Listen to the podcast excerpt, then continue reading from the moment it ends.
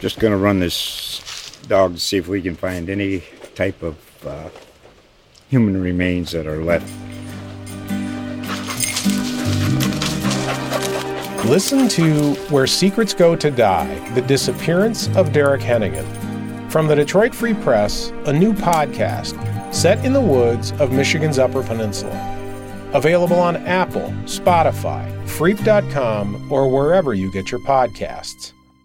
The event, the Daytona 500, the World Series of stock car racing.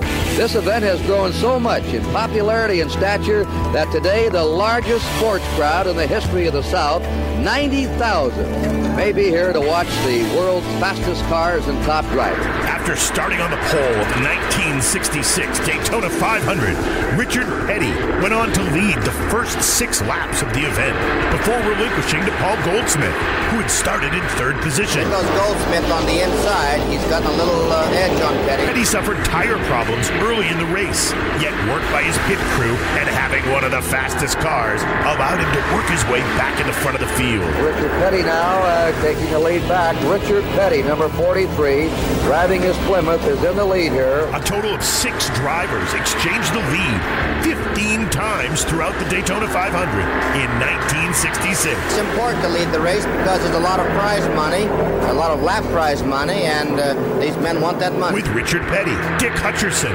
Paul Goldsmith, Cale Yarborough, Marvin Panch, and Jim Hurtubise all leading at least one lap. But on lap 113, Petty took the lead for the final time. Richard Petty is the leader. We may have a short race here.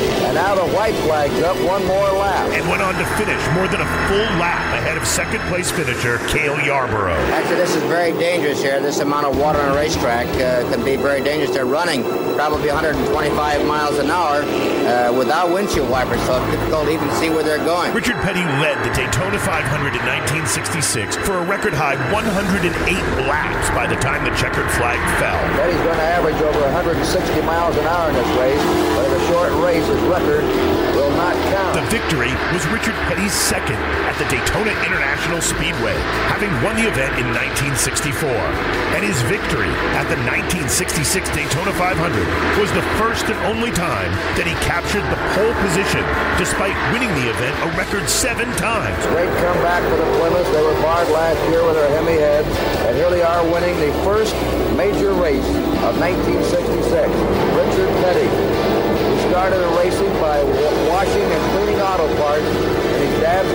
His father's won this event. Petty's about to win his second Daytona 500. He's coming for the finish line. He'll win over $30,000 in prize money. And there's the checkered flag. Richard Petty wins the Daytona 500. Richard Petty cruises into victory lane in the 1966 Daytona 500.